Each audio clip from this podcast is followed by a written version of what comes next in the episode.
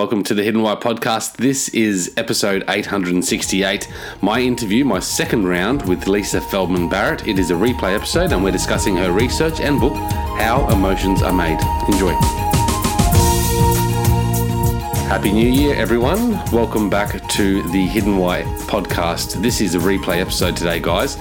I hope you're doing well. I hope you had a really good new year and I hope you've got some good plans coming into this year 2020. I'm certainly shaking things up again here at the Hidden Why podcast. What we're going to do is a long form and a short form interview, and I'm going to try and do a solo rant as well, sharing a conversation that I'm interested in, maybe a book review, something like that. If you want to listen to the format going forward this year, listen to episode 865. Today I'm sharing my second round with Lisa Feldman Barrett. We're discussing her book and research on how emotions are made. It's an interesting topic, and I wanted to bring her back on for a second round because the first round I felt a little bit rusty and I felt I really didn't get to the heart of the questions that I wanted to ask. So that's why we have a round two. So if you've listened to it and want to listen again, please do. If you haven't, then this is a great interview, guys. I hope you enjoy it. Reach out anytime you like. I can be reached at thehiddenwhyguy at gmail.com um, or probably if you want to get me on social media, Facebook Messenger would be the best chance there. I'm not always online doing that stuff. Um, you'll see my posts, etc. But you can certainly reach me that way, and I will respond uh, when I see it. Guys, thank you and have a great start to the year. Please enjoy this interview with Lisa Feldman Barrett. Cheers. Hello. Are you there? Can you hear me? I am. I can now. Oh, good. Good morning or good afternoon. Good Good afternoon. How are you? I'm really well. I'm excited to have Good you here. Thank you. So sorry about the mix up. Oh, with the times? Yeah. No, no, no. Don't be apologetic. Um, it's one of those things, isn't it? It's tricky. yes, it is. Yes, it is. Um, particularly when you're traveling, it's just, uh, you know, hard to keep track of where you are exactly. No, not a problem. Look, I'm glad we could make it. Absolutely. Um, thanks for coming back. How's the uh, the book going? It's it's one of my favourite reads. I think I mentioned that in an email, but um, I thoroughly enjoyed it. So I'm glad to. Thanks so much. Yeah. Yeah, it's still doing super well. You know, kind of going gangbusters. So that's good. Well done. well done to you. All Thank that, you. All that hard work and research pays off. Indeed. Um, so look, that's what I really wanted to get you back on, just to discover a few thoughts. Um, I suppose just to go into a few few thoughts from reading the book that I had from it as well, um, and yeah, just to get your perspectives on those. Um, is there anything that you wanted to touch on in particular? I know I've been no, I'm back. no, not at all. I'm happy to respond to whatever questions you have. Okay, cool. So what we'll do, we'll just um, start uh, straight into the conversation, um, and we can, uh, yeah, I can do the introduction uh, in the pre-recording, so we don't need to go into that, and then we can just jump straight into questions and probably, I guess, go for about I don't know thirty minutes. Depends on how how thoroughly we thoroughly we need to talk about the questions. I guess. Perfect. Sound good? That sounds great. Give me a sec. When was it we spoke last? About uh, six months ago? Twelve months? Yeah, more like a. I think it was more like a year actually. Was it? Yeah. Okay. Episode 423. Uh, oh no, that wasn't it. That was your book review. I've actually reviewed your book online as well. Oh, well, thank you. Six. Okay, let's go. G'day, Lisa. Welcome back to the Hidden Why podcast. How are you? I'm great. Thanks so much for having me back. Yes, no pleasure to have you here. I um, I absolutely loved reading your book and um, our previous interview as well, episode 396. So I had to get you back on here because I felt I was ill prepared uh, for that interview, to be honest. Um, and I was, whilst I was reading your book at the time, there was probably a lot of learnings that came after uh, reflecting on all your work that was um, highlighted throughout the book as well. So I wanted to bring you back to um, perhaps just discuss a few of these questions that have been whirling around in my head. Um, so hopefully we can do that today. Very, very happy to talk about the book. So, uh, first of all, how is it in your world? What's uh, what's happening in your life? Well, um, I'm in Boston right now. It's sunny, and we're between blizzards. We just had one last week, mm. and uh, apparently there's another one coming. So, um, kind of unusual for the end of March to see this much snow so quickly, but it's uh, it's an adventure. Okay, you hear that a lot at the moment. Um, unusual weather patterns. We've just had, um, which isn't quite unusual. We've just had fires go through the south of Australia in Victoria. Wow! Wow! And lots of flooding up north. Oh my goodness! So, that, yeah, that's that sounds uh, horrible, actually. Yeah, some some pretty um, severe extremes, anyway. But mm. um, look, look. Um, I hear the book is going well, and I, I have reviewed it on this show. I want to encourage everyone to pick up a copy because I think it's um, absolutely outstanding the, the research that goes into that book. And whilst it is, you know, for, for I suppose the unexperienced, it can be a little bit hard to get your head around at times. Um, once you reflect on it and pause and read over it again, uh, it does sink in, and, and, there's just so much value I've found by reading it um, in the way that I suppose I reflect and operate my life, um, which is quite amazing. So that's why I've um, really appreciated reading it. So, guys, I'm going to stick the link in the show notes again for you to have a look, and I'll stick the um, the link to my review on there as well. I've had some favourable feedback um, from from current listeners about that book review as well. Um, the first question I want to ask you, Lisa, is why is the study of emotion important, not only to yourself but important overall?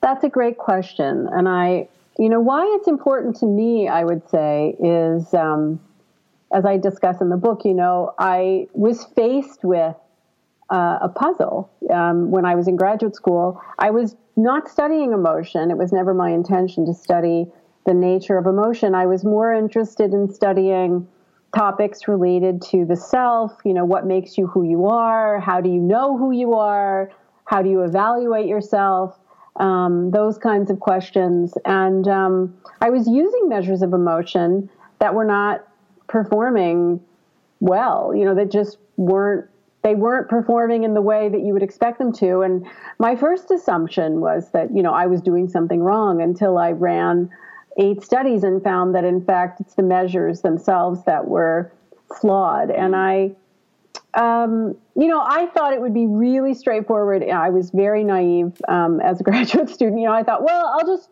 go to the literature. I'll just um, see how other scientists measure emotion. You know, everybody knows that there are six basic emotions that are wired into your brain at birth. Everybody knows that uh, each emotion is expressed with a specific facial expression that everybody around the world makes and recognizes. You know, so people scowl in anger. So a scowl is an anger expression, and everyone knows how to make that expression, and they all know what it means.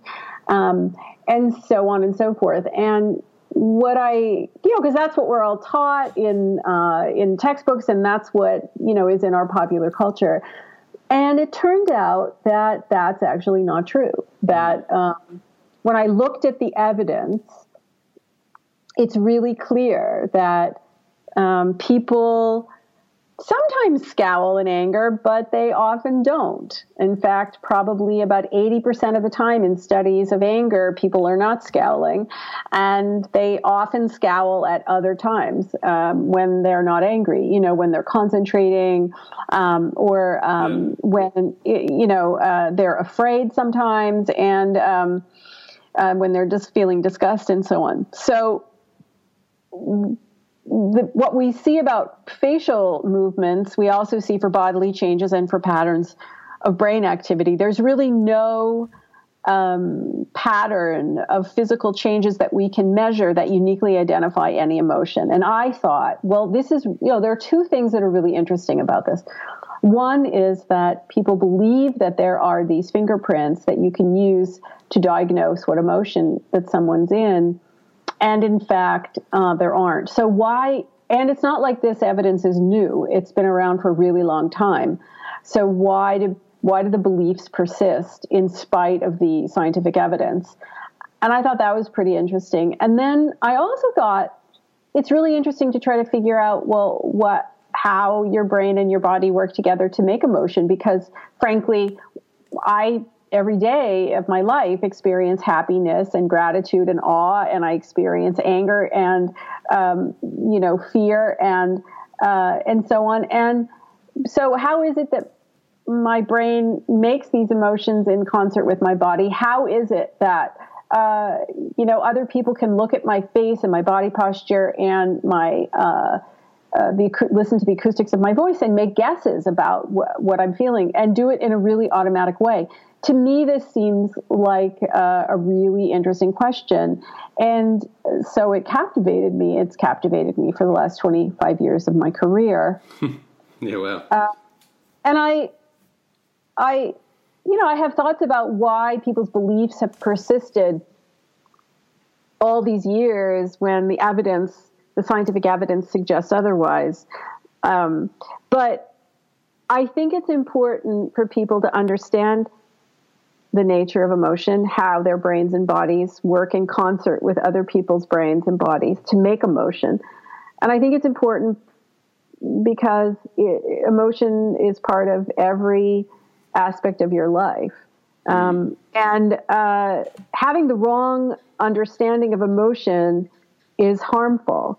It's harmful in medicine. In, it's harmful in national security. It's harmful in the classroom. It's harmful in the courtroom. It's harmful. People are hurt actually by um, believing the wrong thing, and they're not helped when they could be.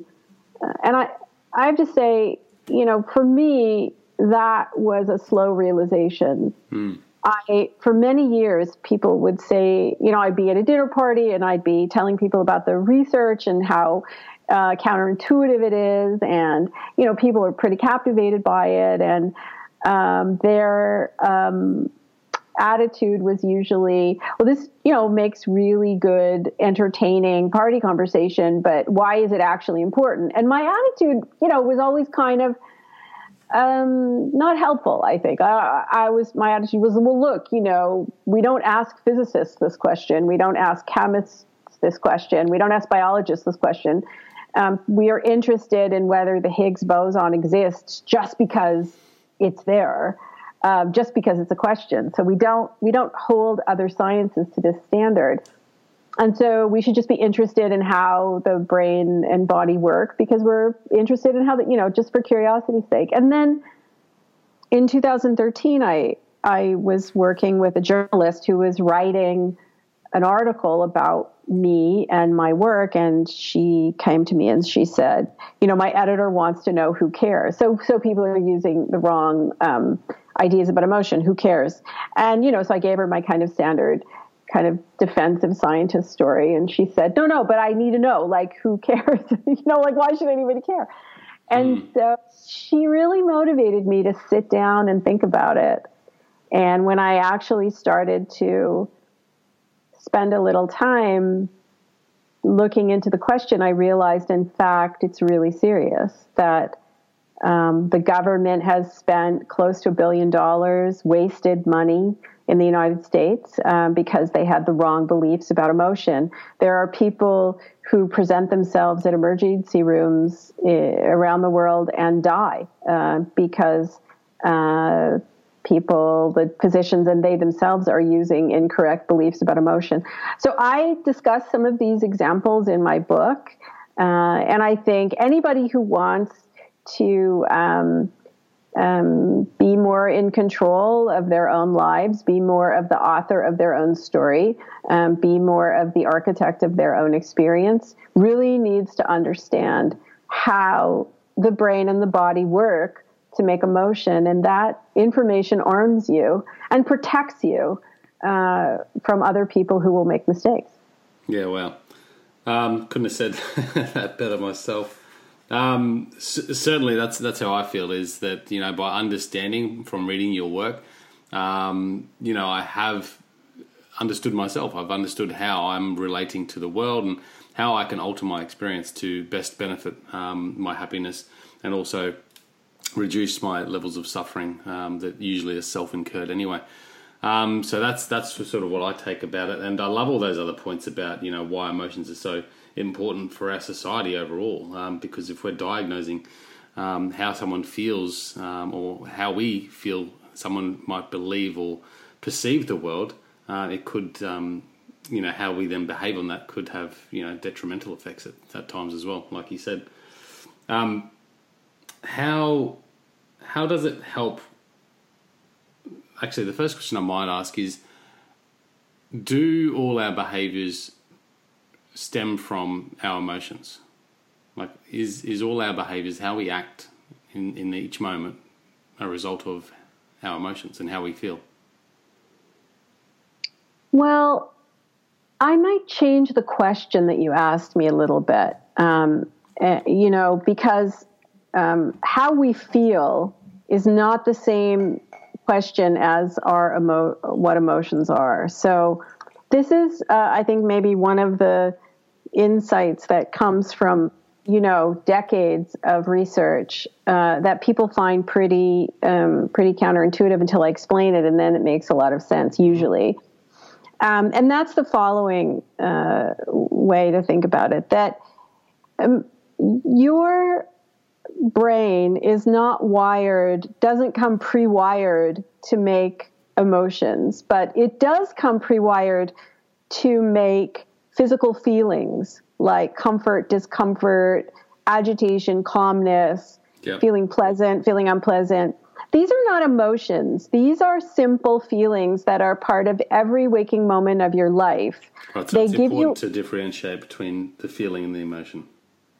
Well, I would say sometimes emotions, sometimes these feelings become emotions, but they don't always.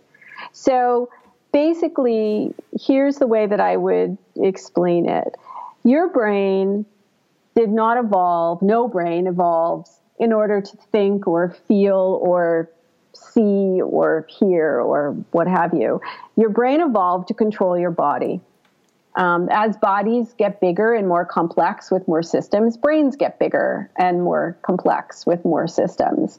And you can think about your brain as kind of the financial office of a company. You know, so just in the same way that a financial office of a company is tracking revenues and expenditures so uh, that the company doesn't go, you know, bankrupt. Mm-hmm. Um, your brain is kind of doing the same thing.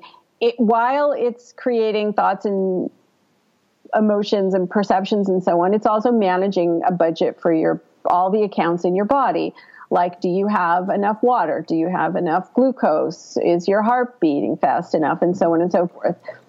Um, there's a technical term for keeping these accounts in balance. It's called allostasis right? You're basically your brain is attempting to keep all of the systems of your body in balance um, in a metabolically efficient way and it's doing that by attempting to anticipate the needs of the body and then meet those needs before they arise. So, for example, if your brain is going to stand you up, it raises your blood pressure before it stands you up. Otherwise, you know, enough oxygen won't get to your head and you'll fall and you'll hurt yourself, and that will be metabolically costly.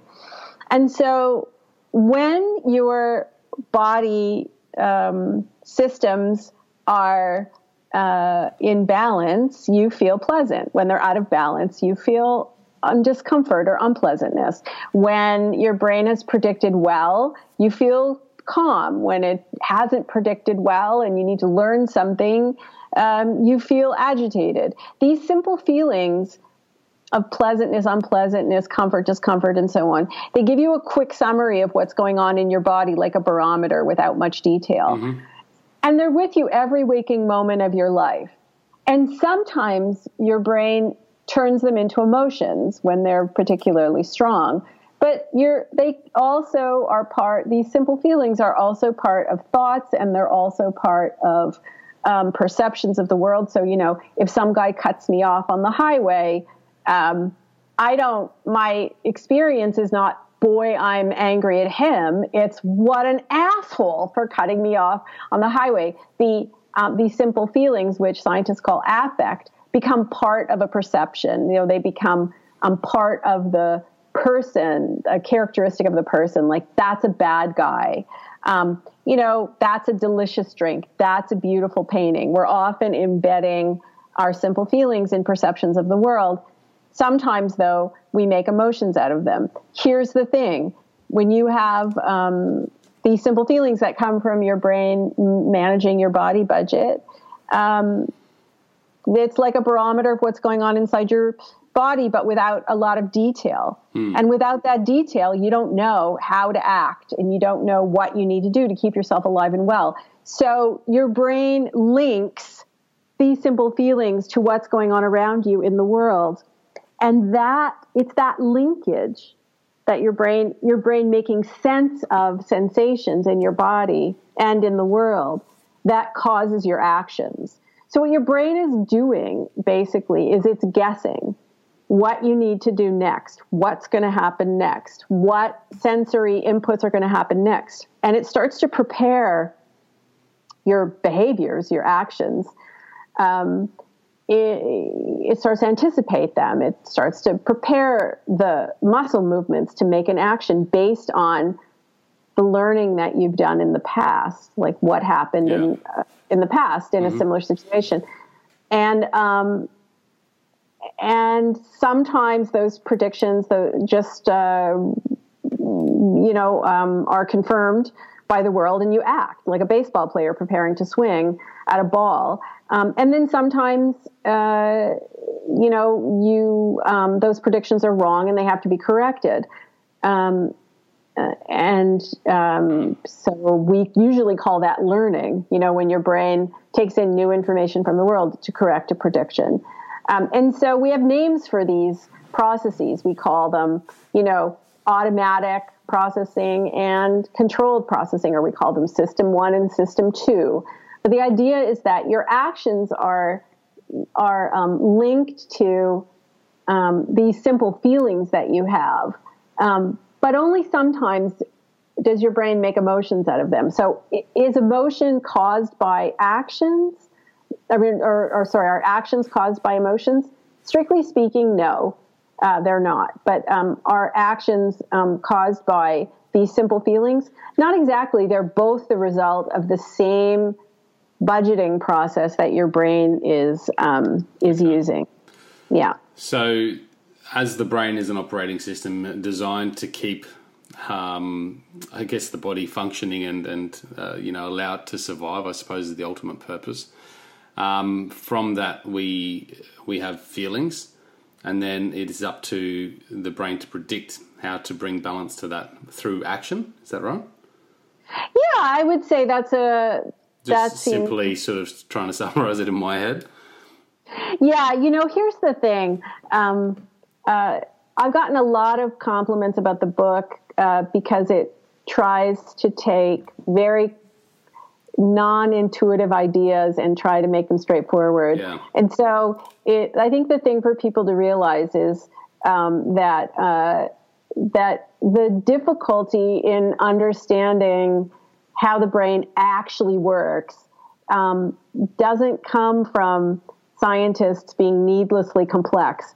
Uh, the fact is that our simple ideas of how the brain works, you know, there's a stimulus, it triggers an, a behavior on your part, um, you know, doesn't work. I mean, the brain just doesn't work like that. And um, instead, the way to think about it is uh, exactly the way that you said. You know, think about a baseball player.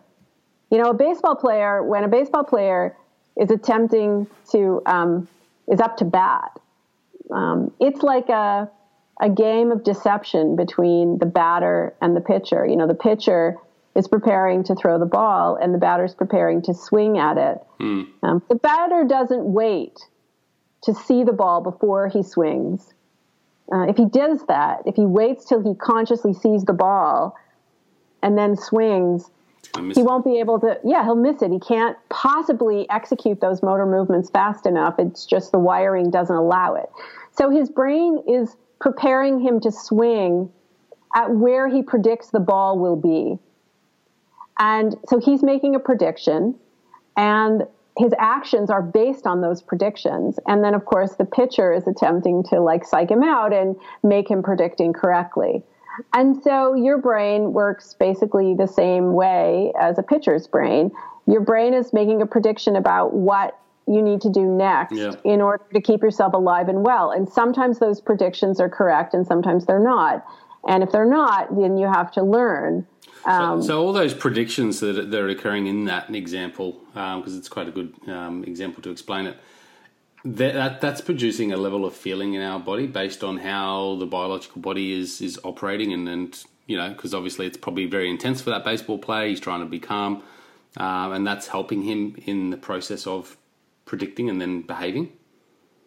Exactly. So here's the really cool thing, uh, or one really cool thing about how we're wired you know, we're wired, for example, to see the world in a lot of detail. There is a lot of contrast, a lot of color, a lot of detail to what we see. Mm. Same thing with hearing. We're designed to hear in a lot of detail, but we don't feel our own bodies in a lot of detail. We're not wired to do that. And with good reason, you know, because if we were wired to feel every ache and every tug and every um, pulse we would never pay attention to anything in the world ever again. So the inner parts of your body are kind of a mystery to you um, by design. And philosophers call it tragic embodiment. It means, you know, if you were um, aware of every single sensation in your body, you'd, you'd, you'd basically wouldn't be able to pay attention to anything in the world. You'd just be, you know, think of either, you know, the example. Yeah, the example you know, the example uh, that uh, people sometimes use is, you know, you can be captivated listening to something on the radio while you're in the kitchen, um, and um, you know, listening to something really important on the radio and uh, slice your finger with a knife, you know, just nick it a little bit. And in that moment, all your attention goes to your own body nothing else matters in that moment because the sensations are so strong, even for a tiny little nick.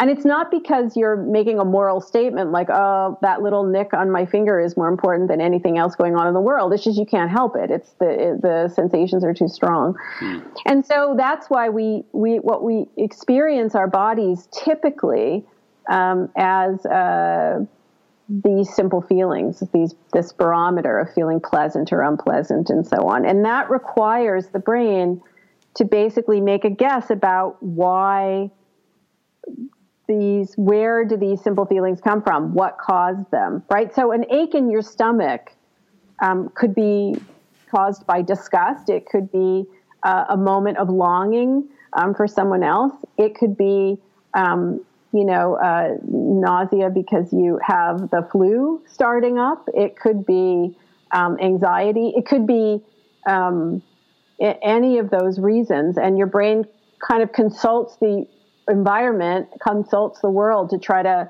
make a decent guess for um, what caused those simple feelings in this particular situation that you're in. Okay, and then through the through the action or behavior that will cause um, potentially the emotion. Exactly. Yeah. Yeah, it's really yeah, it's interesting stuff to understand all how that works, and that's put a lot of more clarity in my head around the emotion and feeling aspect of things as well. Um, I suppose if if if we are operating in a constant state of prediction, which is explained in your book, what does that mean about choice and free will? You're not asking me like a very small question here, you know. No, um, yeah, no, and uh, again, it's it's one of those questions that I really haven't understood yet because I often think about, well, hang on, if this theory, this constructionist theory, I think that's what you call it, is is how we're designed. Uh, how do we then, you know, make, uh, well, how do we then think about how we can possibly make the right choices moving forward? Right. So I think this is something that I talk about in the book, and um, I'll just make a couple of points here that are yeah. salient. One is that um, when I call this a theory, I'm using scientific language here. So colloquially, theory, you know, in everyday language, if you and I were just in a coffee shop and uh, I referred to a theory, you might take that to mean a bunch of ideas. Like it's my theory that you know the sky is blue or the world is round or sure. whatever. Yeah. Um, but in science, a theory is a set of ideas that are backed up by a lot of data, hmm. um, a lot of evidence, you yeah. know? And yeah. so um, that when I call this a theory, I'm referring to it in the scientific way.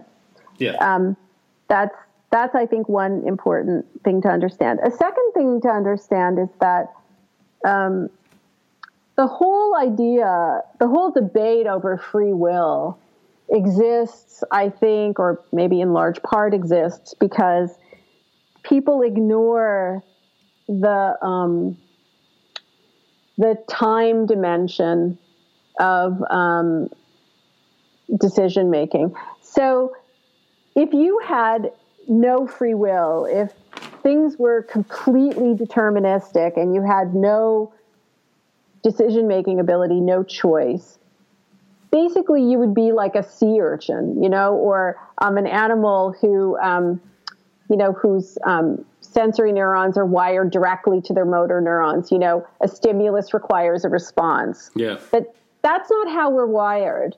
Um, in fact, there are very few animals in the world who are wired like that.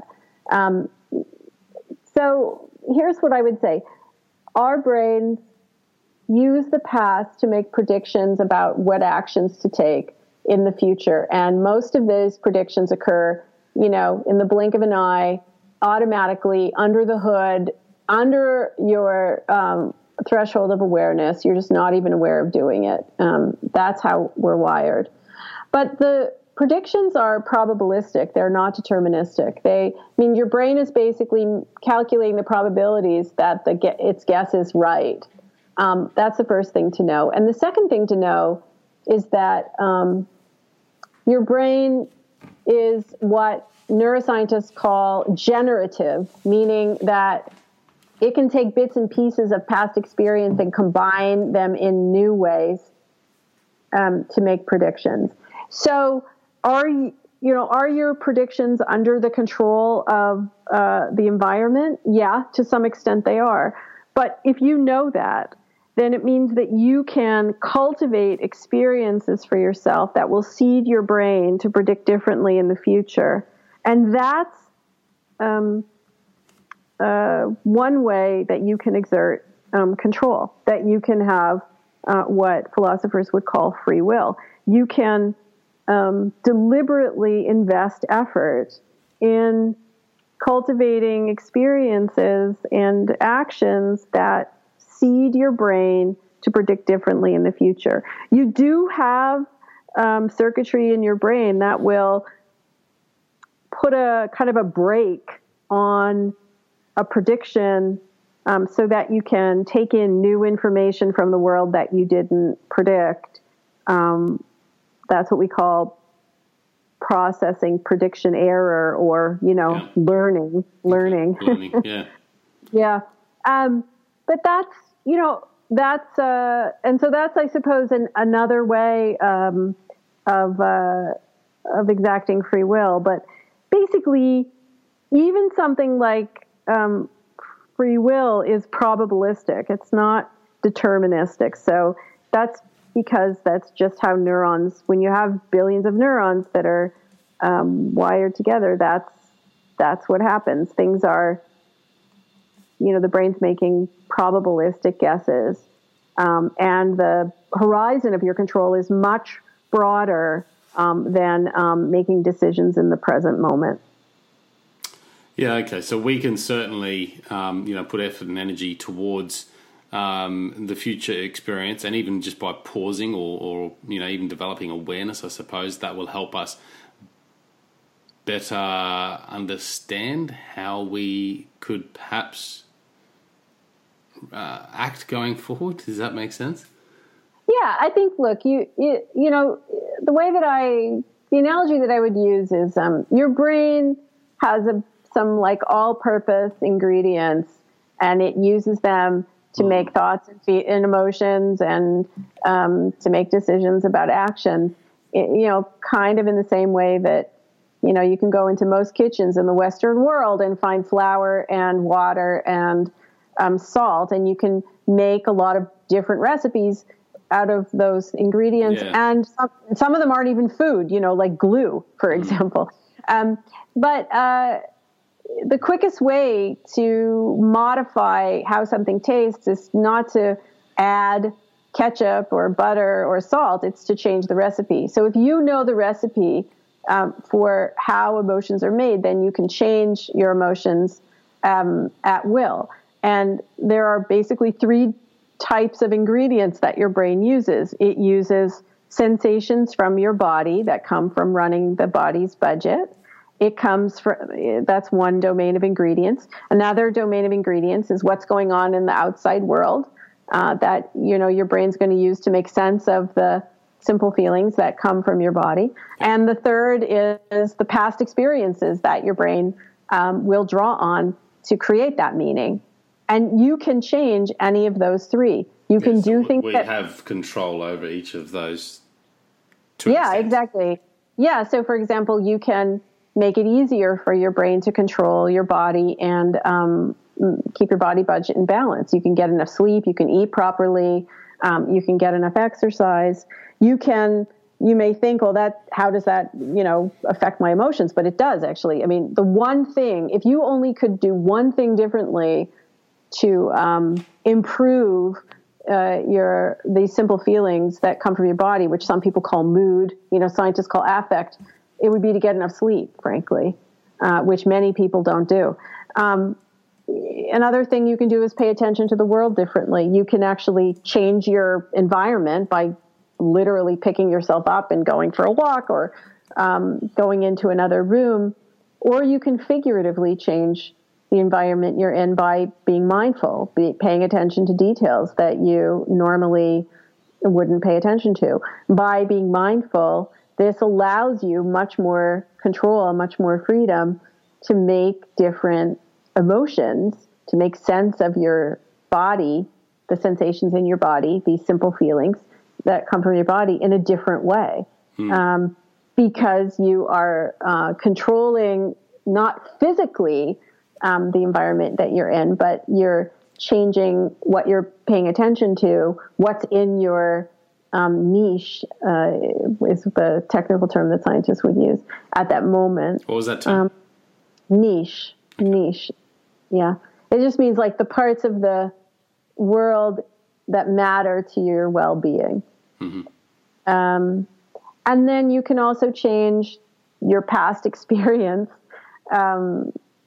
You can't go back and change the past, but what you can do is um, create, cultivate new experiences for yourself that wires your brain um, to predict differently in the future. Yeah, which I love. I love that thought. Um, I suppose in past experience too. I mean, we can really just by understanding how we think about those experiences, we can probably alter that as well, just in the process of reflection and thought.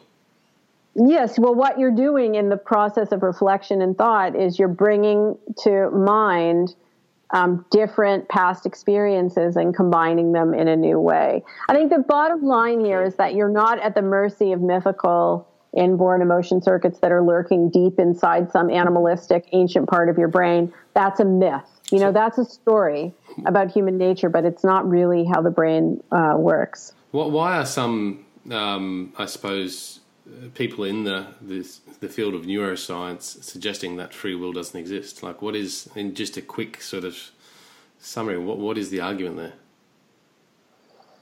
Well, I think the argument is that um, it's not really clear. You know who's who's in control. I mean, you're. It's not like you're you're um, who you are exists separately from your brain. And so, um, if your brain is causing your actions, um, the idea sometimes people misunderstand the idea of free will as making the argument that, well, if your brain is causing your actions, then free will involves something else controlling your brain. Right. And that, that's just that's just a misunderstanding of um, of how the brain works. Basically, the your brain is in control of your actions but it starts to prepare your actions right like a baseball player. It starts to prepare your actions before you are aware uh, that your brain is preparing to move your body. So the issue here is that a lot of what goes on under the hood um, you're just not aware of it. But it's not as if it's happening. Something else is controlling your brain. Your right, brain so is. If we're not aware of it, then how can we say that we have choice? right. But you do have choice. You just have to understand that what it what it means to have choice is maybe something different than you thought. Yeah. Okay. Yeah, because certainly once it comes into the the field of consciousness, um, that's that's the moment that we get to you know decide on how we wish to proceed from there. Uh, in part, isn't it? Like, I mean, I know there's some things that we'll just react to. Um, like if, like I think I used an example where I touched a hot a hot pot that was on my stove, and I didn't realize I left the stove on, and I went to grab the handle, and I burnt my hand, and immediately um, I was already, uh, you know, re- reacting to the error of prediction. Um, yeah. So what's really interesting is that sometimes um, people, um, you know, touching a hot pot's a good example. Sometimes people will um, re- re- they'll um, react to that prediction error um, before they feel anything. And then the burning sensation starts to happen. It's not like the burning sensation necessarily happens and then they move their hand. Mm. It's that they they realize they've touched something hot, they move their hand, and then a second later they start to feel it. And the the the the thing that philosophers, the distinction that philosophers would make is they make a distinction between something you're conscious of and something you're aware of. Um, so you can be conscious of many things that are not in the foreground of your awareness. So, for example, um, Lee, right now, you know, you and I can't see each other. So, are you are you sitting down right now or standing up? Uh, sitting down. Okay, so there are experiences that your brain is conscious of but not aware of yet. But I'll say something, and then it will bring those experiences to the forefront of your awareness. Um, so, for example, um, can you feel the seat of the chair pushing up against your legs or against yeah. uh, back of the chair pushing against your back? Yeah. Can you feel that? Yeah. But did you were were those sensations in the foreground of your experience before I mentioned them? No, absolutely not. Exactly. Exactly. So that's an example of being aware, being conscious of something, but not being aware of it, meaning it's not in the foreground of your experience. And um, this happens all the time. It happens with sights and sounds and um, smells. And it also happens with these simple feelings. Sometimes they're the focus of your attention. Sometimes they're just kind of in the background, like background noise, you know, like a air conditioner or heater blowing that you kind of ignore. Um, but if it wasn't there, you'd, you'd realize it. Um, you know, it's kind of like salt in baking, right? When you taste bread or a cake or something, you don't taste the salt. It's just in the background. But if it was missing, if you it was missing, it. you totally notice it. Exactly. Yeah. So, yeah. So the issues about free will, the confusions about free will, have, are a little bit have to do with this um, confusing or equating awareness and consciousness when um, they're actually not the same thing. Yeah, well put. Thank you for clarifying that. That's been a question that's uh, been on my mind for a while. Sure. Um, look, it's been uh, awesome again to, to go over all this information, and I hope um, you know it hasn't been the same as last uh, our last chat. So for the audience listening out there that may have listened to both episodes, I hope you've gotten more out of this as well. Um, I certainly have. I want to understand um, the the circle um, here from uh, emotions that arise and how that results back into our, uh, I suppose, our body experience and therefore our our our brain as well, and how that's operating and, and making us feel. There's obviously a connection there. Yeah, are you asking me to elaborate or like is mm-hmm. yeah is there do emotions feedback into basically that that um, that system?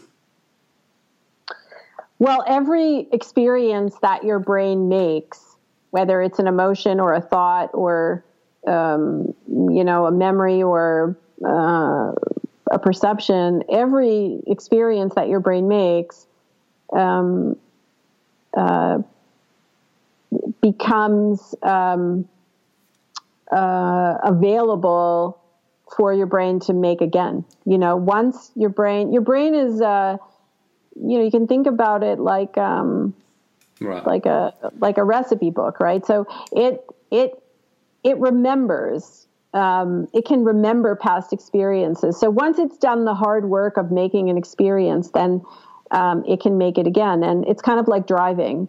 You know, uh, at first, um, it takes a lot of effort. It it requires a lot of effort to drive, but eventually it becomes really automatic. If you practice something mm. enough, it becomes pretty automatic, meaning your brain can remember it pretty efficiently without a lot of effort. So uh, every experience that you have is an opportunity for your brain to learn something new.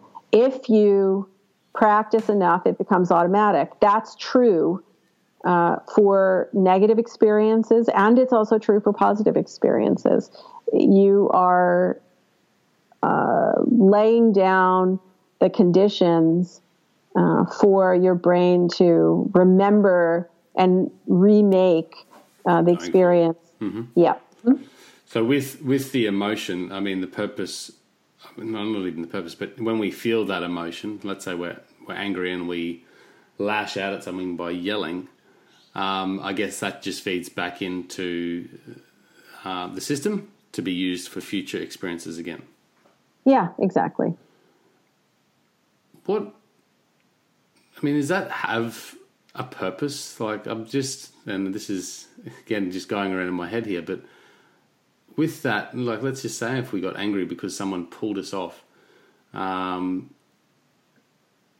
what what is the the ultimate purpose of that? Is it is it to bring a sense of awareness to that situation so we can uh, alter how it makes us feel?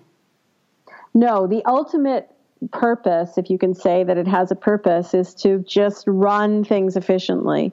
The major consideration, the major biological consideration is metabolic efficiency.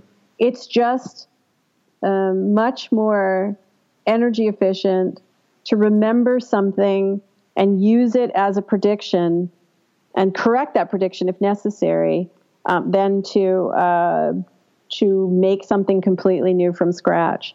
It's much more metabolically efficient, and frankly, that's what your nervous system cares about. Your brain is only three pounds, approximately three pounds, but it takes up about 20% of your entire metabolic budget. It's the most expensive organ in your body. Hmm. And about 60 to 80% of the metabolic cost of your brain is prediction. Um, so, any, yeah. I mean, engineers have known this for a long time that in cybernetics, that if you want to control a system efficiently, you run a model of that system, make predictions about the system, and then correct those predictions. And that's what your brain is doing. Your brain is running a model of your body in the world. It's it's um, using past experience to make guesses about what your body needs and uh, what uh, is going to happen in the world around you okay. using past experience. It's just metabolically efficient to do it. All brains are work this way, Makes not sense. because not because of any uh, need for awareness. Um, even single cell organisms are, are work this way um, you know, little amoebas and little bacteria and stuff. They also work predictively.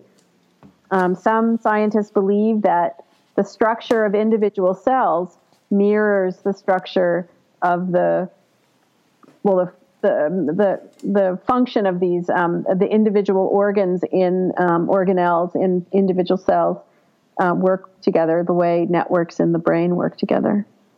So the emotional component um, helps us really learn anything that's come through the era of prediction? I wouldn't say that emotions necessarily help you learn. I think simple feelings help you learn. The sensate your your brain will only learn something if it predicts that the new information is relevant. Beneficial, right. It's relevant to your body budget if you need to use this information, if your brain predicts that it's useful information to use in the future, it will learn it. But learning is very metabolically expensive. There are two things that are most costly for your nervous system, metabolically speaking, right? One is moving. actually literally moving your body. And the other is learning because it requires a metabolic, uh, additional metabolic resources to change the firing of neurons, which is what um, is required when you learn something. And so those are the two biggest expenses that you have.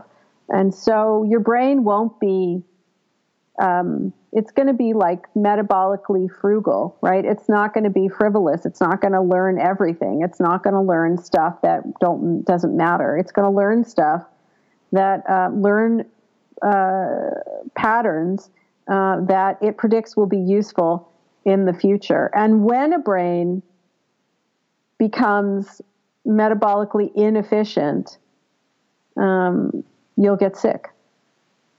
That's your immune system will get involved and it will believe that your body is sick.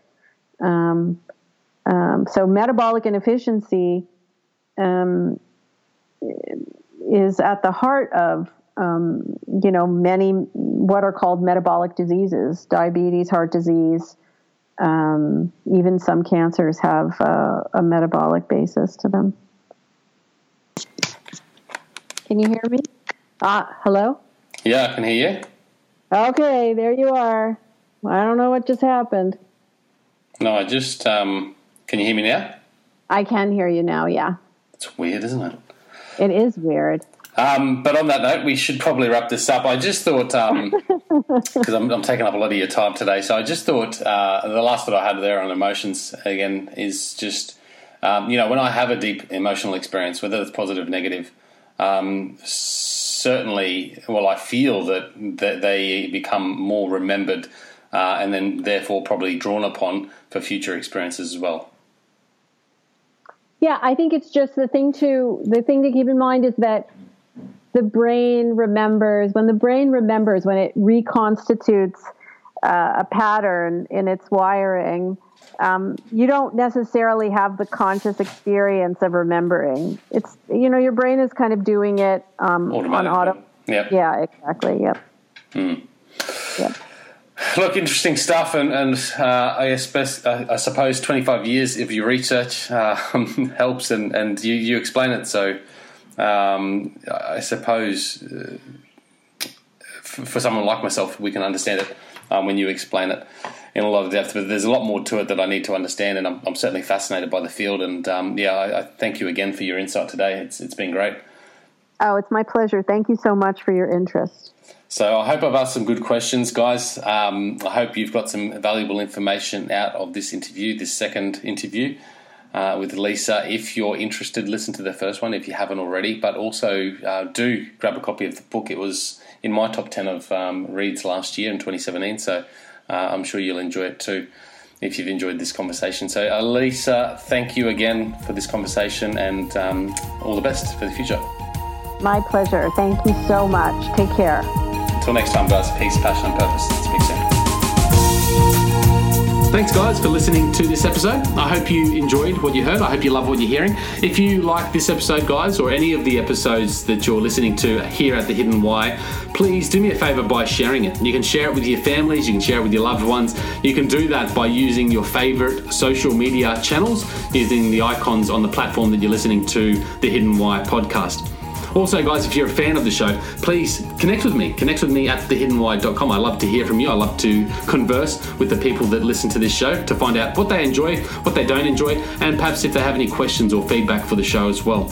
You can stay up to date with all that I'm releasing here, guys. I do a solo show every Monday, a three minute thought every Thursday. I do two interviews a week on a Wednesday and a Saturday, and a book review every Friday. You can stay up to date with all that by subscribing to my newsletter at thehiddenwhy.com. Just enter your email address there, and also subscribing to the podcast on the platform that you choose to listen to your podcast. You can also support the show, guys, by using the Amazon links at thehiddenwhy.com. So if you like books, you can get all the books that I review there um, and anything else really that you like to purchase through Amazon. So use that link, it helps support the show. And we've also got a deal with Audible, guys. Audible is a fantastic way to listen to all your favorite books. We've got a deal with them so you can get two free books when you subscribe or, yeah, subscribe to a 30 day free trial. So check that out again at thehiddenwhy.com. Guys, that's it from me. You know what to do. Go out there, breathe more passion into every single moment. Do everything with greater purpose. And in doing so, you will discover your hidden why. This is The Hidden Why. My name is Lee Martinuzzi. Until next time, peace, passion, and purpose. See you soon.